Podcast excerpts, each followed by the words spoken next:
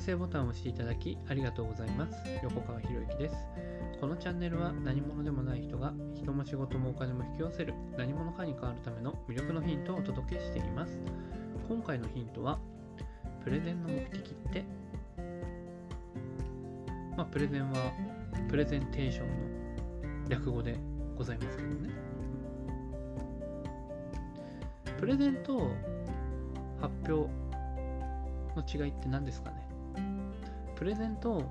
講演の違いって何ですかね？って聞かれた時にパッと答えられますか？これね同じだと思ってるかもしれないですけど全然違うんですよね。まあ発表とかね講演っていうのは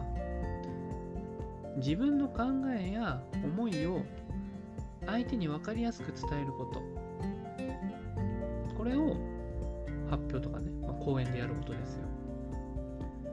で主体は誰にあるのかって言ったら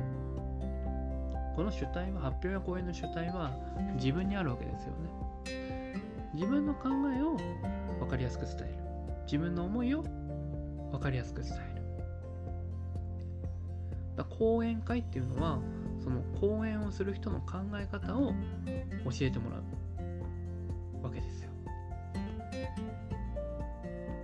その講演会に行って何か行動ななんだろう。行動しましょうとかね、まあ、そんな話にはならないはずなんですよね。まあ講師の人は言いますよ。もちろん。言うんだけど講演会っていうのは講演そのものがエンターテインメントなわけですよ。だからいい話聞けたで OK なんですよね。ここ大丈夫ですかね。じゃあプレゼンって何なのかっていうね。まあプレゼンはさっきも言いましたけどプレゼンテーションですよねの略語がプレゼンだからプレゼンテーションの中にはプレゼントという動詞が含まれてますよねまプレゼントという動詞の名詞形がプレゼントテーションという捉え方なのかもしれないですけどね。まあ、僕は英語は詳しくないのでその辺はよくわからないですけど、プレゼンテーションっていう言葉の中にプレゼントって言葉が入ってるんだから、まあそうだろう、プレゼントだろうというふうに考えるわけです。そうすると、プレゼントの主体って誰ですかねって。あなたが誰かにプレゼントあげるときに、これ喜んでくれるんじゃないかなって考えるわけですよね。そうすると、その主体は誰にあるのかというと、相手ですよね。相手。相手が喜ぶことを伝えていかないといけない。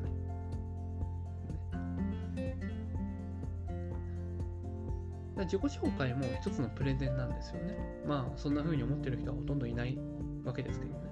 まあ、いないからこそ自己紹介は自分のことを語ることだよねと思ってる人がいっぱいいるからこそ、ね、すごい自己紹介の中で相手の未来を語ることだって伝えた時に自己紹介におけるパラダイムシフトが起きたわけですよね。パラダイムっていうのは物の見方。で、シフトは変わるですよね。まあその、まあ、自己紹介の話少しするとね、僕が日本一のランチ会という交流会をやっている中で自己紹介タイムっていうのは必ず設けるんですよ。要するに、まあ、そのいろんな意図があるんですけどね、自分自身のことを相手に伝える練習をしましょうねって。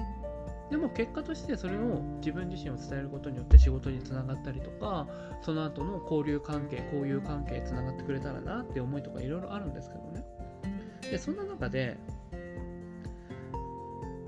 行列ができる人の自己紹介と、ポツンとしてしまう自己人の自己紹介の違いっていうものをずっと僕は研究してきたんですよ。なんで研究したのかっていうと、僕自身がポツンとする自己紹介をする人だったからですよね。何が違うんだろうもちろん、このね、チャンネルのテーマでもある、人も仕事もお金も引き寄せる何者かに変わるための魅力っていうね、まあ、その要素もあるんだけど、まあ、それもね、全部こう、自己紹介の添削をやりながら研究をしていったわけですよ。で僕の話っていうのは全て自分の経験から基づいてやってることなんですよ。で、えー、日本一のランチ会の添削も3000人ぐらいやってるわけですよね。でその3000人の中で人を引きつける人の自己紹介と引きつけない人の自己紹介何が違うのかな。で、いろんな人の自己紹介を聞いていてあ決定的に違うのはこれだなっていう。それは主体が自分なのか主体が相手にあるのか。っていうことなんですよね。だから行列ができる人の自己紹介って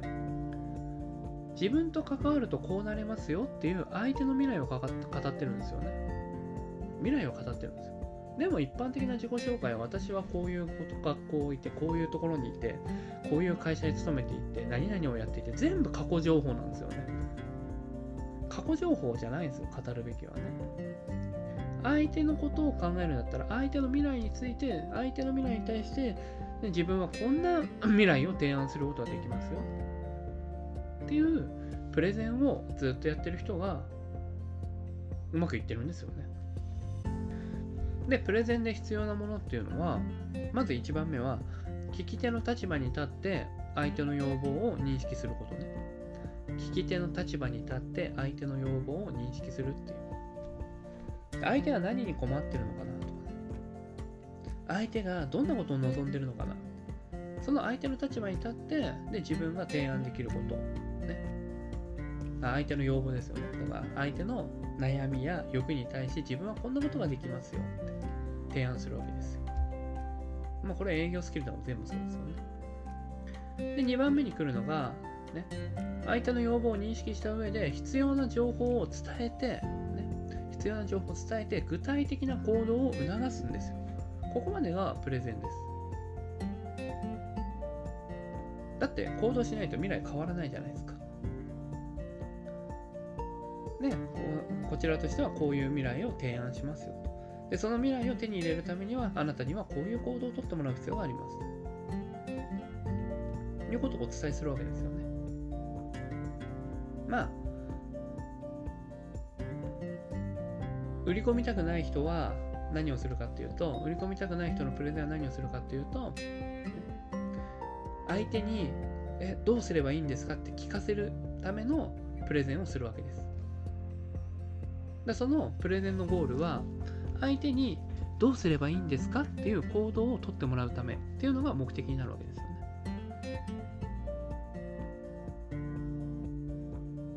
相手に、ね、聞いてくれた人に自主的な行動を促すっていうのがプレゼンの目的なんですよ。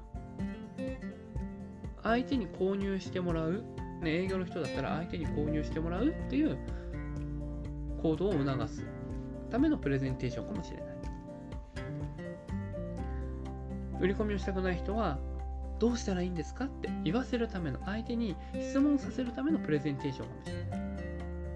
どちらにしてもプレゼンの目的は相手にいいですか相手に自主的な行動を促すっていうのが目的なんですよね。とするとあなたがもしプレゼンとかに悩んでいるんであれば視点が相手にちゃんとなってますかっていうところをまず確認してほしいんですよね。あなたはこうなります。あなたはこうなります。あなたはこうなります。その未来に対して自分はこんなことをします。その未来に相手の未来に対して自分はこうします。という順番ですからね。先に出てくるのは必ず相手なんです。相手。このプレゼンのスキルを身につけると何が起こるかっていうと、リアルでプレゼンしなくても例えばメールだけで物が売れるようになったりするわけです。だって同じだからね、やってることは。このプレゼンを、ね、リアルでやるんではなくて、リアルのこう会話でね、相手が目の前にいる中でやるんではなくて、メールでもできちゃうわけですよ。もちろんメール書くときに目の前に相手がいるいるかのように、ね、それを想像して書くんですよ。だこう話している内容をメールの文章に変えただけですよね。だから読んでる人からすると、これは私にとって必要だなって感じてくれるようになったら、申し込みリンク、クリックっていう行動をしてくるわけですよね。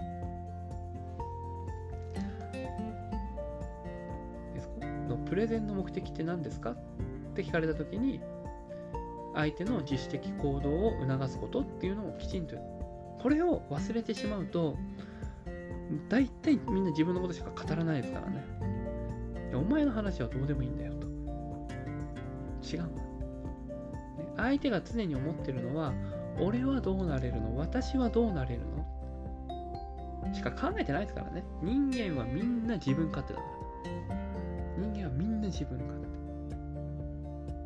だからこそ相手に寄り添える人っていうのは希少価値が出るわけですよ。相手のことを考えられる人は希少価値が出るわけです。と言ってねこういうふうに語っている僕自身ができてるのかって言われたら全然できてないですけどね。まあでもできてないと言いながらも一定のレベルにはあると思いますよ。じゃなかったらこうやってお話できないですからね。発表や講演っていうのは自分の考えや思いを相手に分かりやすく伝えること。これをみんなプレゼンだとやプレゼンでやっちゃってるんですよね。自分の考えや思いを発表することをプレゼンとは言いませんよ。それはただの講演発表だから。プレゼンテーションっていうのは相手に自主的な行動を促すっていうのがゴールですからね。相手に自主的な行動を促すために行うのがプレゼンテーションなんででそのためには聞き手の立場に立って相手の悩みや欲まあ一言でまとめると相手の要望ですよね。それを認識する。でその要望を実現させるために現実化させるためにこういうことが必要ですよねっていうのは伝えなければいけないということです。よろしいでしょうか？まあプレゼンについて何回ねこれから何回か話していきたいと思いますんでぜひまあ繰り返し聞いていただければなと思います。はい今回以上になります。このチャンネルでは一人一人が大切な人を幸せに導き世の中にするためあなたの人生経験で培った魅力を生かして何者かとして活躍してほしいそんな思いで配信をしています。このチャンネルの音声を隠さず聞いていただくと魅力ある人たちの考え方や立ち居振る舞いが分かり人も仕事もお金も引き寄せる何者かに変わっていくことができます。ぜひチャンネルフォローやお友達へのシェアをしていただいて一緒に何者かになることを実現できたら嬉しいです。魅力のヒント今回は以上になります。最後までお聴きいただきありがとうございました。また次回お会いします。横川博之でした。